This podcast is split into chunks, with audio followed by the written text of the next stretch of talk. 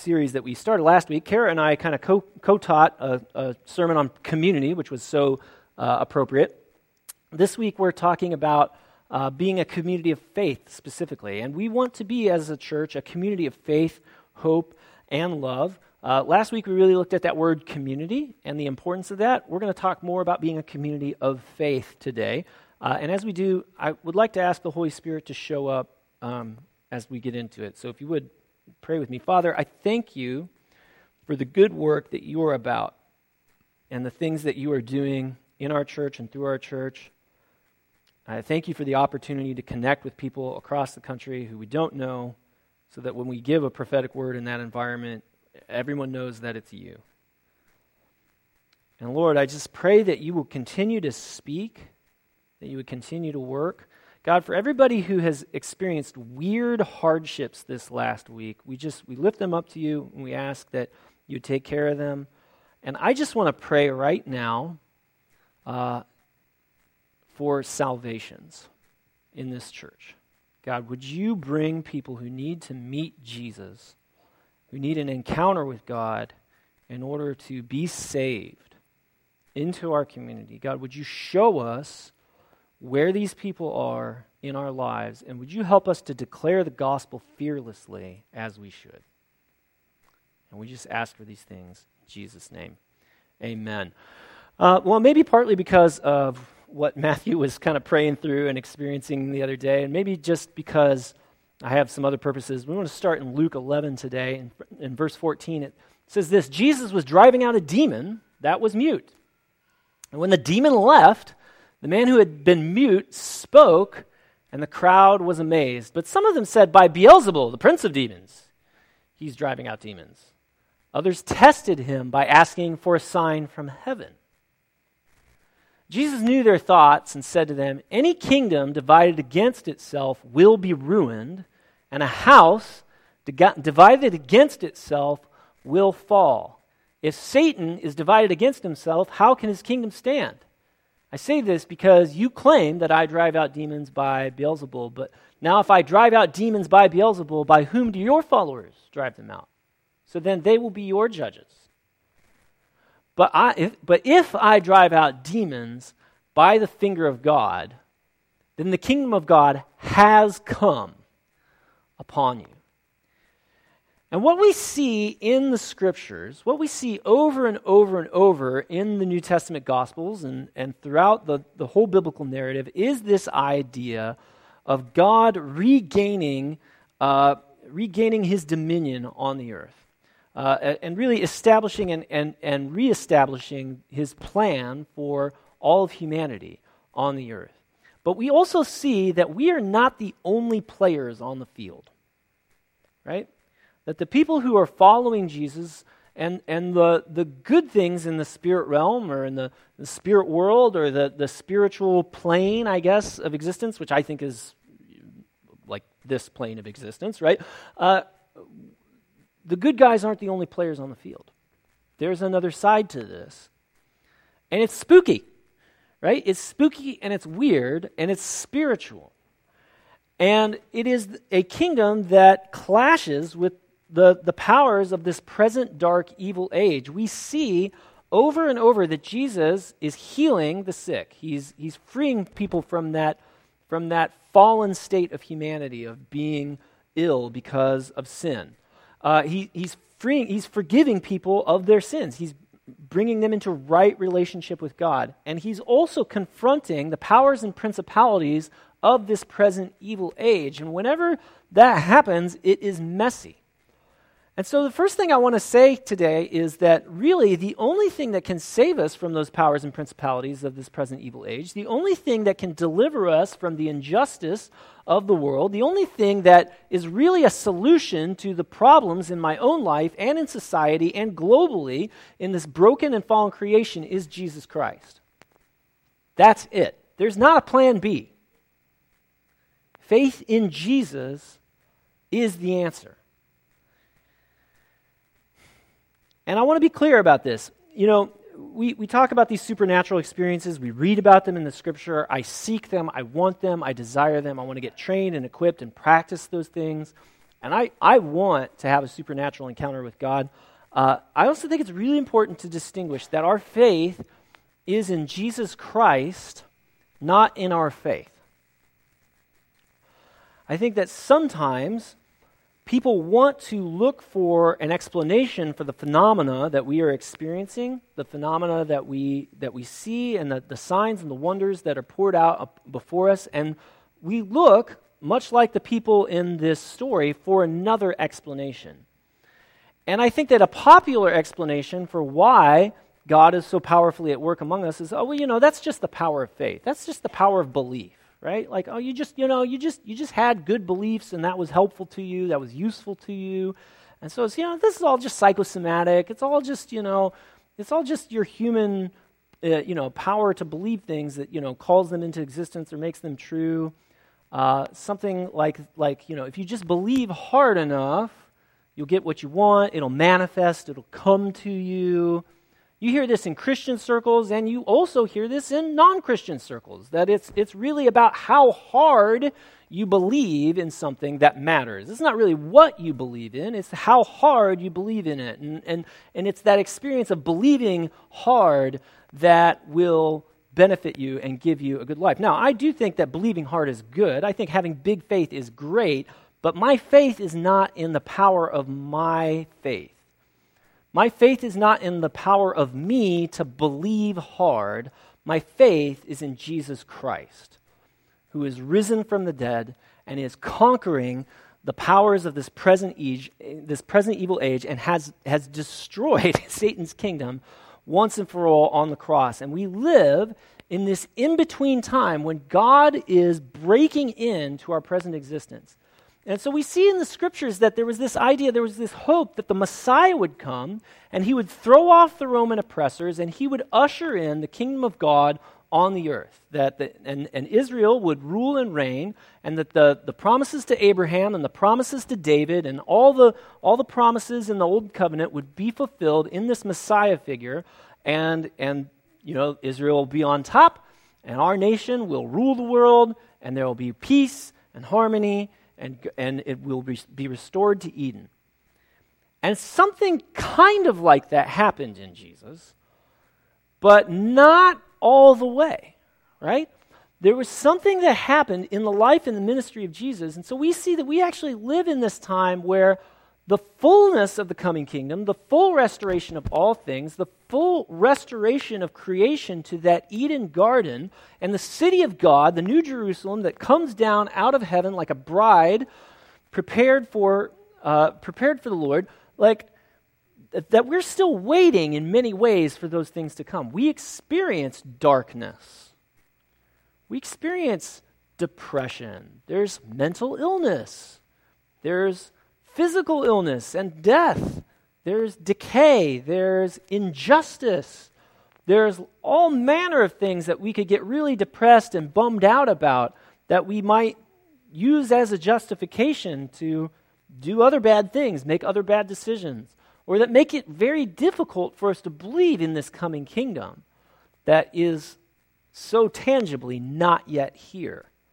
And yet, in the person of Jesus Christ, he casts out demons. And when he does, he says, If I cast out demons by the finger of God, then the kingdom of God has come upon you. Jesus talks about his kingdom as something that is both a present reality and a future hope. And both are good news. When the present reality comes, Praise the Lord, right? Praise the Lord when we experience forgiveness, when we experience wholeness, when we experience healing, when we experience clarity and truth, when we experience all the goodness that God has for us poured on, out on us right now.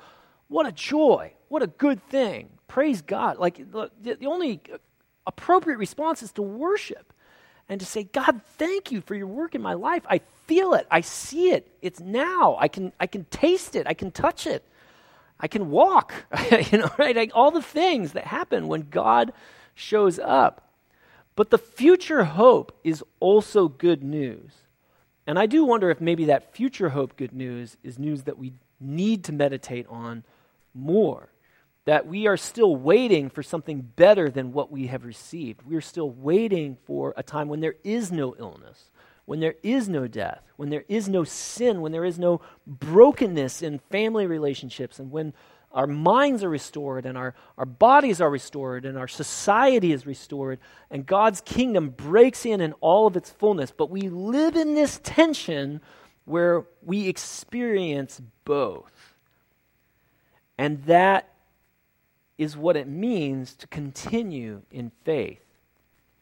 The community of faith, hope, and love comes from a little line in Paul's letter to the church in Corinth. He says, Now these three remain faith, hope, and love. And, he, and then he goes on to say, he goes on to say that the greatest of these is love. Because faith and hope only exist in this space right here. Eventually, the hope will be realized. And eventually, what we, are, what we can't see right now, what we're hoping will happen, will be a visible and tangible reality. Love will remain forever. But while we exist here, which is guess what? All of our waking hours, all of our life, we've got to have faith. And the thing that makes this community really a community is that shared faith. It is the shared faith in Jesus that unites us. There are a lot of differences that we all bring to the table, and those are good, and those are valid, and those are great, and, and, and every person here is made in the image of God. But what's true is that many of us would not normally choose to be friends unless Jesus Christ had drawn us together. And that's who Jesus is. He's a person who creates and builds community. He brings a tax collector and a zealot. He brings a collaborator with the enemy and a freedom fighter of that enemy into his inner circle, and he makes a community that has lasted and echoed throughout the ages because of his goodness and his worthiness. Jesus is what brings us together and creates our community, and he is at the center of what we're trying to do. We're also a community of faith that stretches back beyond our current situation. Uh, Hebrews 11 says this and says, kind of defines faith this way. Now, faith is confidence in what we hope for and assurance about what we do not see. This is what the ancients were commended for. By faith, we understand that the universe was formed at God's command, so that what is seen was made not was not made out of what was visible. By faith Abel brought God a better offering than Cain did, and by faith he was commended as righteousness as righteous, sorry, as, as when God spoke well of his offerings, and by faith Abel still speaks even though he's dead. And then, and then the author of Hebrews goes on to kind of just recite, you know, starting at the beginning, starting at creation, starting at Cain and Abel, like these ancient people, and, and just goes through and just this long litany. I, I, if you want to build your faith this week, I would encourage you read Hebrews chapter 11. Just read. It gives you a rundown of all these heroes of faith, all these guys and gals in the Bible who trusted God when they did not see what they hoped for when they didn't get what they wanted right now, when the, when, when the not yet was so tangible, but they hung on until the not yet became now. They, they hung on and they stuck with the faith. And so our community of faith is, is something that is global and that is across time throughout the ages. We want to hold to truth that believers throughout the ages have trusted. And that's why we keep coming back to the Bible. It's not because uh, it's not because it gives us some kind of weird sense of control. Uh, you know that that's kind of out the window ever since Luther. Honestly, you know, you give the Bible to people and they can twist it and use it to to do any kind of weird thing. You can find any kind of weird part of the Bible, and if you if you take just a little bit of it, you can use it to justify the weirdest, wildest stuff, right? Like just the most bizarre nutso things. Uh, we see politicians do this all the time. We see people claiming that what they're doing is right because they can find one little piece. But when we look at the whole narrative, when we look at this story that spans centuries and millennia of God's activity in the world, and we see something happening in our present time that rhymes with that, that, that is the same flavor, that's the same essence, that's the same character of God that we see revealed in Scripture, we know we're on solid ground. And so I just want to be really clear. You know, the thing that makes us a community here is being part of that faith. We're being part of a community of faith that is real and incarnate and is right now in our present moment, but it is also across the globe, different cultures, different languages, different ways of, you know, different mental architecture for describing the world, right?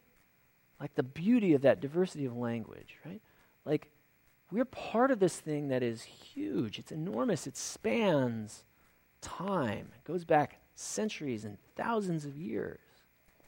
And that's where we find our home. That's where we find unity and community with the saints. Read, read Hebrews chapter 11 sometime this week and, and meditate on that. Think about what we have in common with these people. Because I think it's really important that we, that we remain clear that our unity and what we hold common, what makes us a community, is that shared trust in Jesus Christ, not something else. You know, we are not what we might call a fuzzy set church. Now, I'm going to talk a little bit about set theory because this is kind of, uh, you know, some people have heard this before. But, but fuzzy set is this idea of like, you know, you go to the bus station, there's people there, right? There's like a crowd of people. Uh, but it's not really a community, right? Like there's people and there's a there's there's a crowd and people are but everybody's going their own way. Everybody's got their own agenda. Everybody's doing their own thing. For the most part, they don't talk to each other. They kind of phone head in the phone and pretend you, you don't exist, right? Uh, you go to the grocery store. There's there's people there. They're they're moving around. They're doing their own thing. They get they got their own shopping list. They they got their own plans. They're in and out. They're coming. They're going, right? Some churches have tried to organize around this, this idea of just, well, just come and anything goes, right? The only rule is there are no rules. And that is not what we are as a church. That is not our vision. That is not what we're trying to do. That is not what we're about. I, I, wonder sometimes, you know, because we do we do intentionally create spaces that are like this. Because the advantage of a space like this is that uh, anybody can just kind of wander in and it's comfortable, right? Nobody asks anything of you. You don't have to give anything to anybody else. Nobody's in charge of you. You're not in charge of anyone else. It's, it's, it's relaxed. The reason it feels comfortable is it feels normal. It's the way of the world. This is how the world is. Everybody's kind of going around doing their own thing. And so, you know, like on Art Walk, it's a little bit of a fuzzy set environment, right? People come and go, they look at the art. But we're hoping that that, that kind of hospitality, making a little room for that mess, hopefully allows us to make friends, allows us to connect, allows us to maybe start a relationship that could become something more. Well, maybe in, perhaps in reaction to the fuzzy set and the chaos of that, people are really good at creating what are, what's called a bounded set. And so the bounded set is really focused on those boundaries who's in and who's out. You're either in or you're out. And if you're in the out group, you know, tough luck. You're just not here. You're just not one of us right? You're either one of us or you're one of them. And I think maybe in, you know, you can pick up in the tone of how I'm talking about this that there are some obvious problems with this, right? There are many ways in which this way of thinking has created division uh, and a lack of community. You know, you have, you have great community, you have real strong community for the people in, but there's, there's this boundary. And, you know, boundaries can be hard to cross, boundaries can be hard to overcome. And oftentimes, uh, we see, you know, throughout church history where, where people have made up boundaries, they've made up ways to keep sinners at bay, to keep people out, to keep the, the riffraff away, to, to, to protect ourselves and to be, uh, to be safe. That's what this is about. This is all about being safe in here. Um, and we want to keep, keep whatever else is happening outside. Well, I, I will say, you know, boundaries are real, right? Like, uh, that's, that's a thing that, that does exist. There are certain things that you can't change in life, and some healthy boundaries are probably necessary to have good relationships. Everybody has boundaries that they don't want crossed, and it's not wrong to have boundaries. But if we focus on the boundaries, if the boundaries become the center uh, we're going to have problems, right? We're going we're gonna have problems. And I would say maybe it's the case that, that the fuzzy set idea might be just as much of a reaction to the unhealthy boundaries that people have come up with. You know, people experience something unhealthy with this idea of a bounded set community or experience. They, they, were, they've been hurt, they've been left out, they've been excluded, they've been, uh, they've been the enemy, they've been the other. And so then they say, well, what we need to do is we just need to get rid of all the boundaries, no boundaries at all. That'll fix everything. Uh, and it doesn't work because there's no community. There's nothing to orient people. There's nothing to pull people together. There's no real. I mean, you know, it's not so much that the fuzzy set is evil as much as it is just nothing. Right? It's like eating a diet of potato chips. It's just like, it's not exactly poison, it's just not really food. You know, right? Like it's just, like half the bag is air, right? Like it's just, it's just, there's it's nothing there, right? It's not gonna, it's not really gonna feed you. It's not really gonna nourish you. It's hard to flourish. What we hope for and what's really difficult and what we often fail at is this idea of wanting to be a church that is a centered set. A centered set to the bounded set person looks a lot like the fuzzy set, right? Because the focus is not so much on the boundary. Now, again, there are boundaries. There are boundaries for leaders. There are boundaries um, in in church. Like, I mean, you know, you're either baptized or you're not, right? Like the the baptism ceremony is very much like, I want to be in. I want to be in Christ. I'm, I want to renounce the world and and be raised to new life in Christ. That's not bad, but in a centered set community, in a centered set environment, what we're really shooting for, what we're really aiming for here, is to focus less on that boundary and really think more about trajectory. Because people are moving and growing and changing. All of us are being formed, we're becoming something. If you think about who you were five years ago, think about what was going on then. I mean, especially with COVID, right? Like, that, that experience has shaped us, that experience has changed us. We're not the same people that we were five years ago. I mean, if you think 10 years ago, or, you know, if you've lived that long, whatever, you know, like if, you, you know, if you've been around a while, if you can remember that far back, like, we're changing, we're growing, we're becoming something. And so everybody is, everybody's got some kind of direction to their life. Everybody's got kind of a trajectory that they're moving on. And what Centered Set looks at, Centered Set, what this is all about is saying, are we becoming more like Christ? Are we moving closer into relationship with God? Are we trusting Jesus more or less? Are we moving closer to that center or are we far away? And so, in the centered set model of church or the centered set idea of church, you know, you might be really close to the middle. You might start out really close here, but as you can see, this person's trajectory has gotten way off.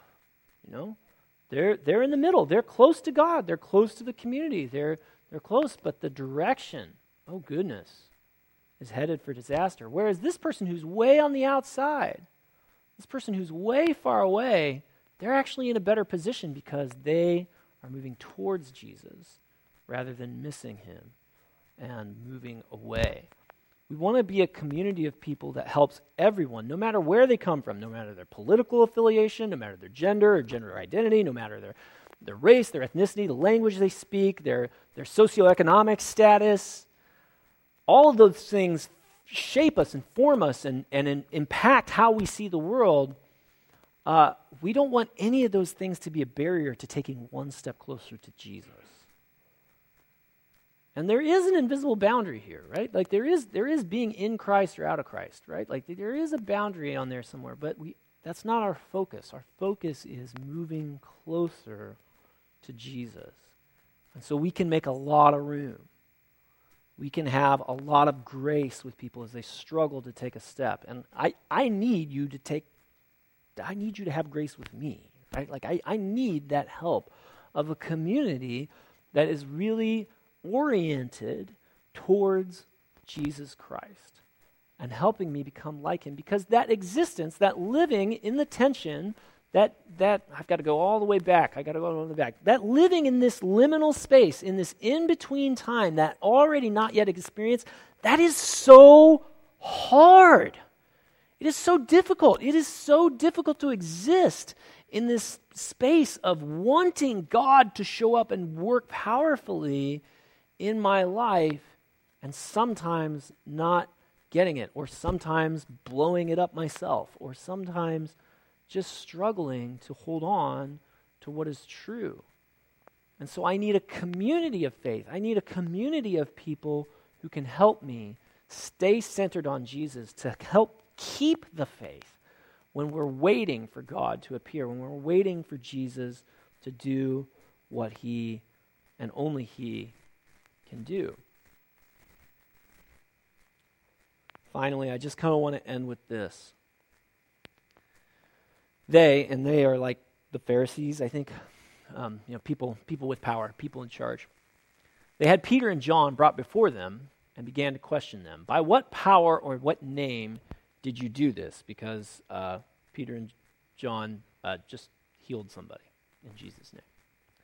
Then Peter, filled with the Holy Spirit, said to them, Rulers and elders of the people, if we are being called to account today for an act of kindness shown to a man who was lame and are being asked how he was healed, then know this, you and all the people of Israel, it is by the name of Jesus Christ of Nazareth, whom you crucified, but whom God raised from the dead, that this man stands before you healed. Jesus is the stone you builders rejected, which has become the cornerstone. Salvation is found in no one else. There's no other name under heaven given to mankind by which we must be saved. I love that fire that Peter responds to, responds with. It's like, dude, yeah, tell him what's true. Guys, there's not a plan B. This is it. This, what, what is happening in our midst, the good thing that God is doing when we gather to worship Him and enjoy Him, this is what we need. This is what the world needs. Salvation isn't found in anything or anyone else. This is the way. Right? This is, this is it. And it is worth taking the time and the emotional energy and the mental cost and doing the work in community to be part of this. We have this treasure. What are we going to do with it? Are we going to share it? Are we going to give it to each other? Salvation is found in no one else. And there is no other name under, under heaven given to mankind by which we must be saved. The signs and the wonders, when they happen, they point to this reality. They point to Jesus being who he is, who he says he is. And it's about coming into relationship with him and experiencing him and experiencing his goodness. And it is that which we want to do right now. Would you stand?